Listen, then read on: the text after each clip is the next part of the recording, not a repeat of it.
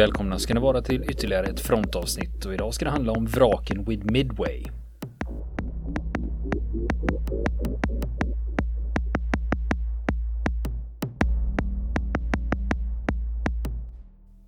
Ja, jag har någonting att bekänna. Jaha, det lät allvarligt. Ja. Jag Ska inte... du verkligen göra det här i offentligheten? är första frågan. Jo, det är, lika, det är lika bra att gå ut med det här öppet med en gång så är det liksom avklarat sen. Jag har fortfarande inte sett Midway-filmen. Inte jag heller. jag bara, så kommer det krigsfilm på bio, så kommer det krigsfilm ja, på bio. precis, precis. Alltså det här, det, jag tycker det här är lite pinsamt med tanke på podden vi har. Att jag, har jag har inte hunnit med, den har varit ute i flera veckor nu. Och jag har, och jag har helt enkelt inte hunnit se den och nu har den ju slutat gå på bio.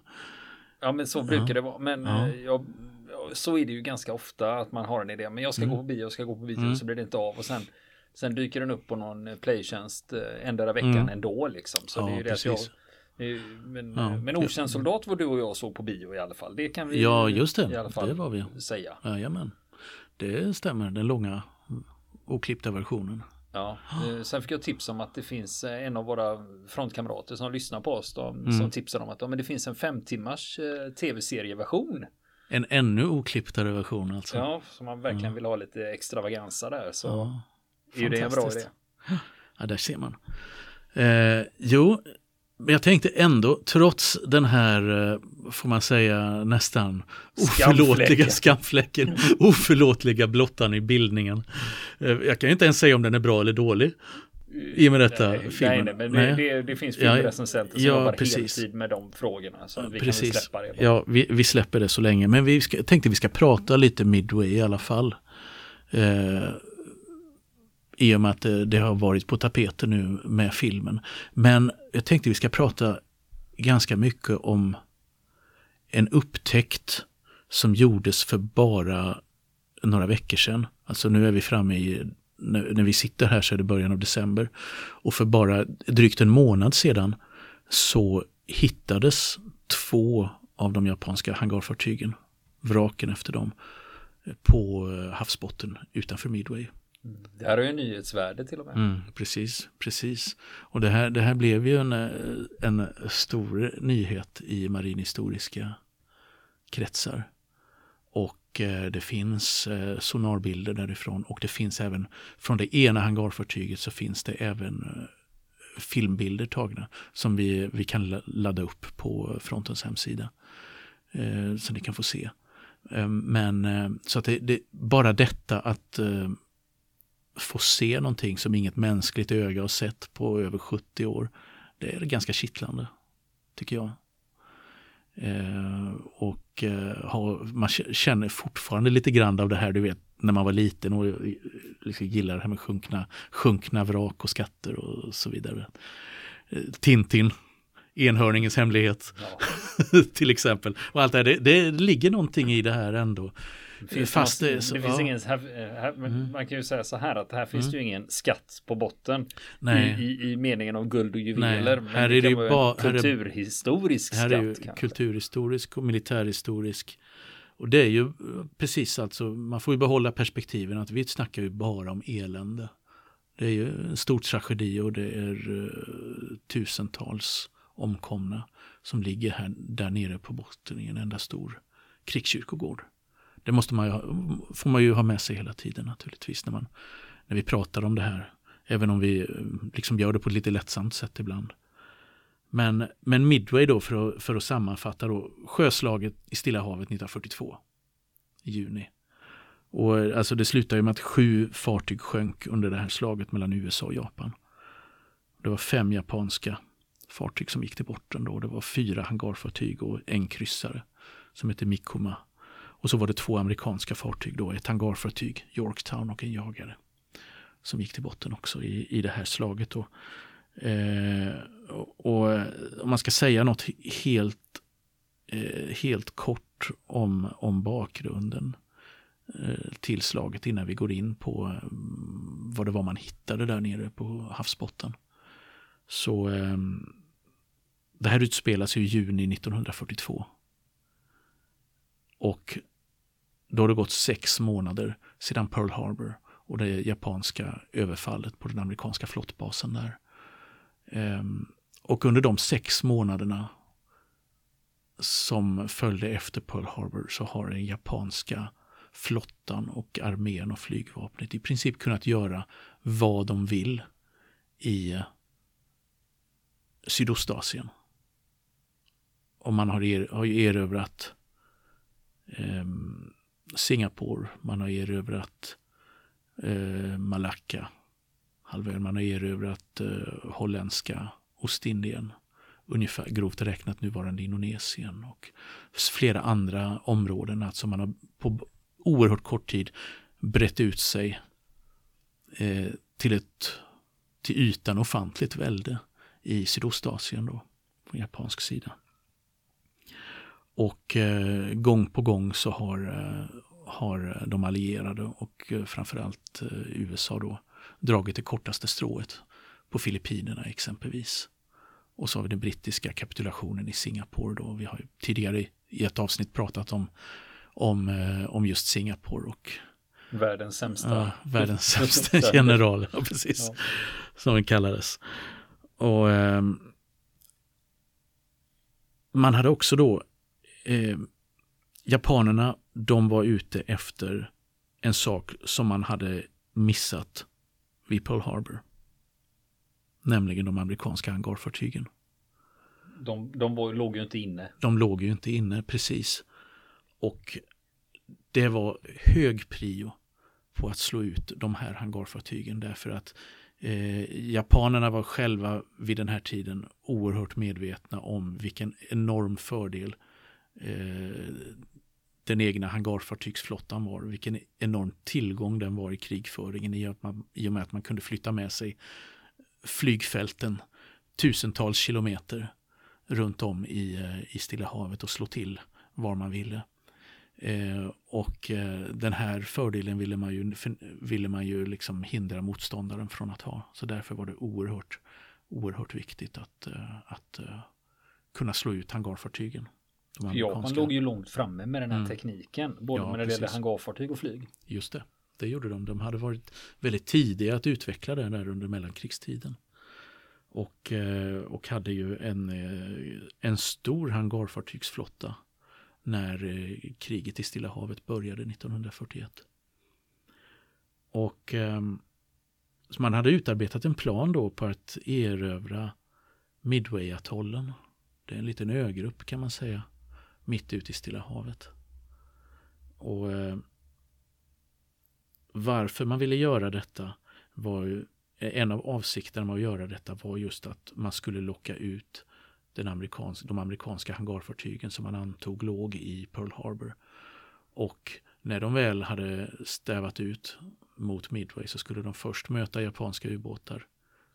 Sen skulle de möta det japanska hangarfartygsbaserade flyget. Och till slut så skulle de japanska slagskeppen göra slut på dem. Så såg den, såg grovt räknat kan vi säga, den japanska planen ut där. För vad man skulle ta sig till då med med sina motståndare. Och eh, i praktiken så blev det, ju, blev det ju så i det här slaget att, eh, att japanerna hoppades kunna ligga i bakhåll för eh, mot amerikanerna. Men blev själva utsatta för ett bakhåll vid Midway av den amerikanska hangar, hangarfartygsflottan. Och eh, orsaken till det var att eh, de eh, den amerikanska flottan hade delvis knäckt de japanska koderna. Man hade ju en, hade på eh, Hawaii hade den amerikanska flottan en egen signalspaningsstation. Och eh, ett eh, team med kodknäckare. Som, eh, som arbetade dygnet runt med att fånga upp japansk militär eh, signaltrafik och försöka, försöka översätta det här till begriplig underrättelseinformation. Och, men det var tyvärr inte så att man kunde läsa allt i klartext och så att man fick allt serverat som på ett silverfat. Utan eh, det var, eh, det var fragmentariskt där man fick, fick fram det man kunde tyda, eh, tyda och tolka. Och eh, man hade då upptäckt på våren 1942 att eh, i denna, man, att den japanska flottan höll på att förbereda en militär operation mot en plats som kallades för AF i signal, eh, signalkommunikationen. Men vad var AF? Det hade man ingen aning om. Men den ansvarige för signalspaningsstationen på, eh, på eh, Hawaii? Äh, på, ja, på Hawaii, ja, precis. Vid Pearl Harbor. De hade, eh, han tänkte ut en plan hur man skulle göra, för han misstänkte att det här handlar om Midway. Och han hade meddelat sina överordnade, bland annat eh, amiralen i Stilla havet, Chester Nimitz, att eh, det är eh, allting pekar på att det är Midway som japanerna siktar på. Men han hade ju inga belägg för det här och i Washington trodde man inte på det här. Och Nimitz var väl inte heller så övertygad från början. Men då så riggade man en fälla för japanerna. För man fick Eh, stationen, eh, basen på eh, Midway att skicka ett eh, fejkat meddelande till eh, Hawaii och Pearl Harbor. Där man meddelade att dricksvattnet höll på att ta slut på basen. Var god skicka transport. Och det här lönade sig.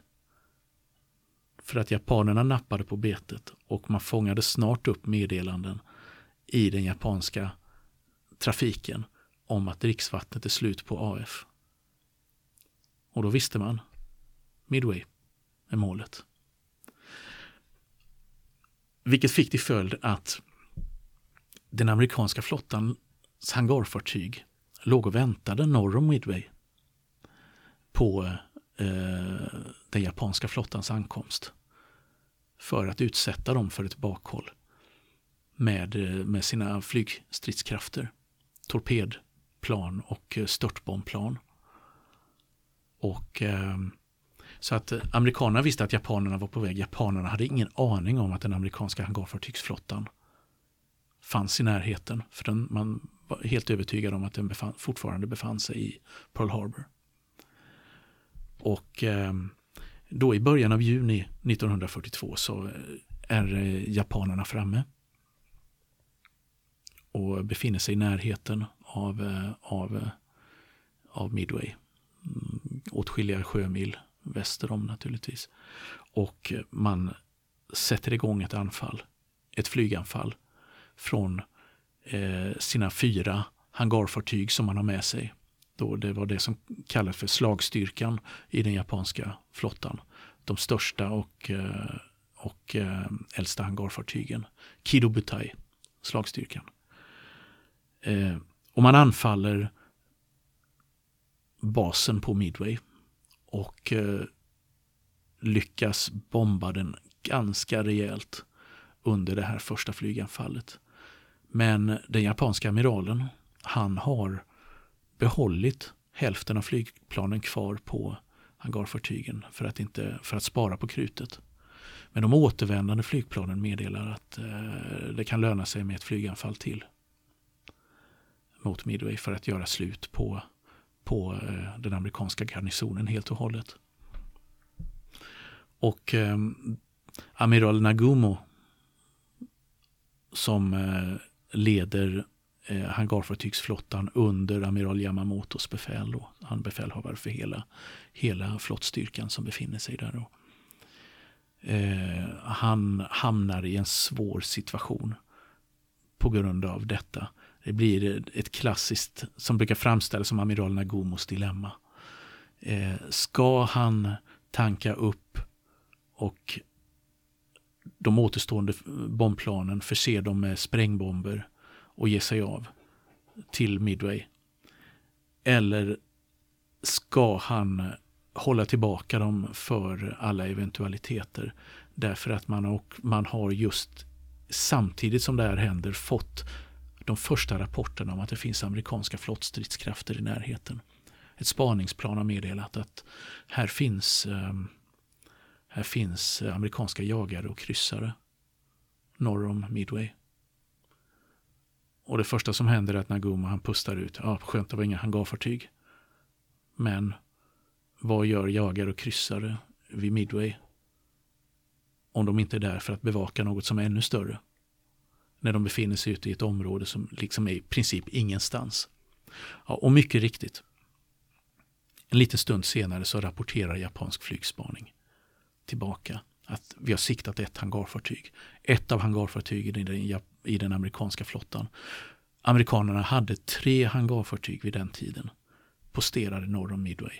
Och ett av dem, det mest illa tilltygade av dem, som var USS Yorktown, var det som hade upptäckts. Det hade varit med i tidigare sjöslag i eh, slaget vid Korallhavet före Midway och hade blivit svårt skadat och linkat tillbaka till, eh, till Pearl Harbor för att repareras och man hade reparerat det oerhört hastigt.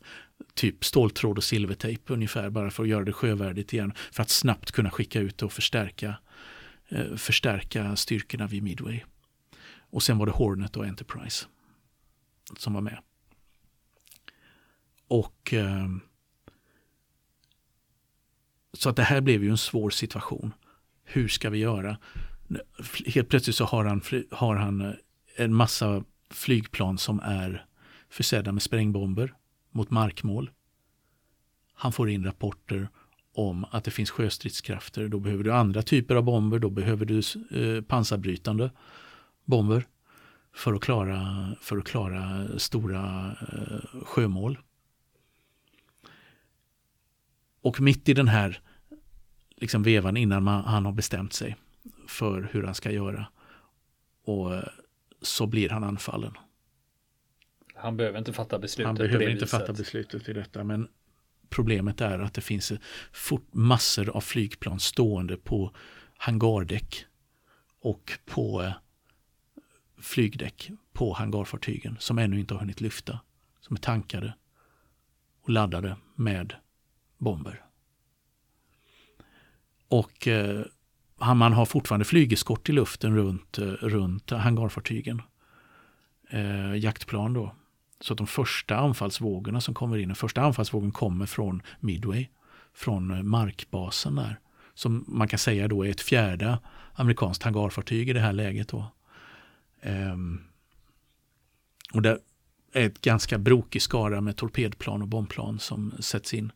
Och eh, det går inget vidare för dem. De kommer, lyckas inte bryta igenom det japanska luftförsvaret och så gott som allihop blir nedskjutna. Och, ehm, och ehm, eh, sedan så utsätts de, den japanska flottan, för hangarfartygs anfall från de amerikanska hangarfartygen. Då flera av de här styrkorna hamnar fel kommer inte till målet. Eh, ett par styrkor hittar målet. Eh, en styrka torpedplan blir utplånade till sista, till sista plan i princip. Eh, men en störtbombstyrka från ett av hangarfartygen hittar två av de japanska hangarfartygen. Kaga och Akagi. Akagi som är flaggskeppet Nagomos flaggskepp. Och ett kaotiskt anfall sker. Eh, man, den, befälhavaren för flygstyrkan han hade, beslutat, hade gett order om att man skulle dela upp sig hälften mot varje hangarfartyg men i själva verket så, så den här orden kommer inte fram. Når inte de övriga planen mitt i all bruset eh, som pågår runt omkring av någon anledning. Så att nästan alla planen dyker mot det ena hangarfartyget. Och det är bara tre av planen som ser att, ja men vänta, vi går mot det andra fartyget istället. Och eh, bägge två blir sänkta med fullträffar eh, vid det här läget. Och en dag senare så sänks också det fjärde japanska hangarfartyget i, eh, eller det tredje japanska hangarfartyget i den här styrkan då. Och eh, Hiryu. Och eh, 2204 japaner och eh, drygt 300 amerikaner dödades i slaget. Och det här fick en oerhört en, en enormt viktig betydelse. Man kan inte säga att det avgjorde Stilla havskriget efter sex månader. Men man kan säga att det slog ut framtänderna på den japanska flottan. Därför att det här var flottans viktigaste tillgång, hangarfartygen.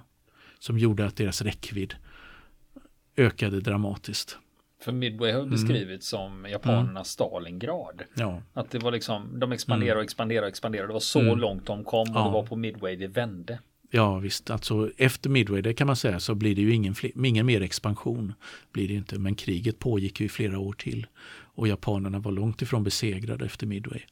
Men eh, ett av deras viktigaste resurser för offensiva operationer var, var borta i och med att större delen av hangarflottan, hangarfartygsflottan hade sänkts. Och med den då så hade man förlorat en massa skickliga, erfarna piloter i marinflyget.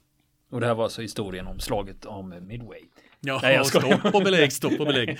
Det här var bara, nu freewheelade jag lite om själva bakgrunden här så att vi ska ha, ha, ha klart den då. Eh, lite grann ur minnet så att eh, få be om ursäkt om det kanske slirat på någon detalj här. Men, eh, men eh, det, här var, det här var Midway rakt, rakt ur huvudet, skjutet från höften så att säga. Mm. Med den biten. Men då var det ju så här att vraken från från eh, eh, slaget. De här eh, fem japanska och två amerikanska eh, fartygen som sjönk. De, länge så visste man inte var de, var de hade var de låg. Eh, och man hade 1998 hade man påträffat det första vraket i en dykarexpedition. Eh, en djuphavsexpedition och det var det amerikanska hangarfartyget Yorktown som också blev sänkt under, under eh, slaget vid Midway. Det blev först eh, svårt eh, skadat av eh, bombangrepp och sedan sänkt av en japansk ubåt i slutändan. Då. Och eh, det vraket hittade man redan 1998. Och det var i förvånansvärt gott skick där det låg på botten då. Till och med originalfärgen kunde vara tydligt synlig på stora delar av fartyget. Eh, när man var nere och filmade det. Men de övriga fartygen har varit en gåta var de sjönk. Visst, det fanns ju koordinater som var nedskrivna i krigsdagböcker och rapporter efter striderna. Men eh, skillnaden mellan dem och verkligheten var ju rätt stor sen för att eh, för att eh, där man har letat, där hittade man inte vraken. Det var, var väldigt stor förvirring kring det här och det blir väl lätt så i sådana situationer. När man ska navigera och klara livhanken och bekämpa fienden samtidigt.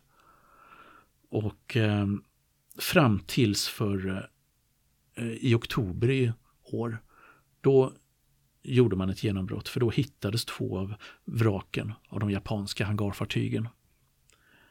Och eh, de hittades med några dag, dagars mellanrum och det var de två hangarfartygen Akagi och Kaga som var de två äldsta hangarfartygen. Och väldiga skapelser också som jag ska återkomma till. Alltså det var rejäla bestar storleksmässigt. Och eh, det är så att hela det här området där slaget vid Midway utspelade sig eh, liksom avlyst som ett minnesmärke och en krigskyrkogård. Eh, och jag ska försöka uttala det här nu. Jag har skrivit ner det på en fusklapp. Vad det heter. Det heter Papa Hanu Mokaweka Marine National Monument. Hängde du med? Ja, jag hängde med men jag kan inte repetera det. Precis. Papa Hana Mokaweka. Mm. eh, och det, de som hittade det här, de, den expedition som hittade de här hangarfartygen då, det var, det var ett, eh, ett forskningsfartyg som heter Petrel som ägs av ett amerikanskt bolag som heter Vulcan, Vulcan Incorporated. Och vem skapade Vulcan Incorporated? Jo, det var Microsoft-skaparen Paul Allen, mångmiljardären som skapade Microsoft tillsammans med, med eh, Bill Gates. Bill Gates ja. Mm. Och för Allen, eh, han dog för eh, några år sedan. i cancer. Men han var otroligt intresserad av krigshändelserna i Stilla havet och han hade själv haft en far som hade tjänstgjort i Stilla havsflottan. Och eh, han eh, gjorde detta, använde en, stor, en del av sin förmögenhet till att just utforska havsbottnarna i Stilla havet, lokalisera var de kända och mindre kända vraken av amerikanska och japanska krigsfartyg hade hamnat. Och eh, gå ner och ta en titt på hur de såg ut idag. Och eh, det här arbetet har alltså sedan fortsatt, fortsatts av det här bolaget Valkan även efter Allens död. Eh, då har man fortsatt använda, arbeta i samma anda och nu senast vid Midway då i, eh, i höstas. Och eh, marinforskarna då, det här teamet då av eh, historiker och eh, eh, andra forskare som finns ombord på Petrel, de har till dags dato lokaliserat 31 fartyg från andra världskriget runt om i Stilla havet. Och nästa vecka fortsätter vi prata om vraken vid Midway. Vill ni komma i kontakt med oss så kan ni göra det via vår Facebook-sida som heter Fronten. Det är inga problem för er att leta er fram där. Eller också så mejlar ni på vår mejladress och det är frontenpodcast.gmail.com.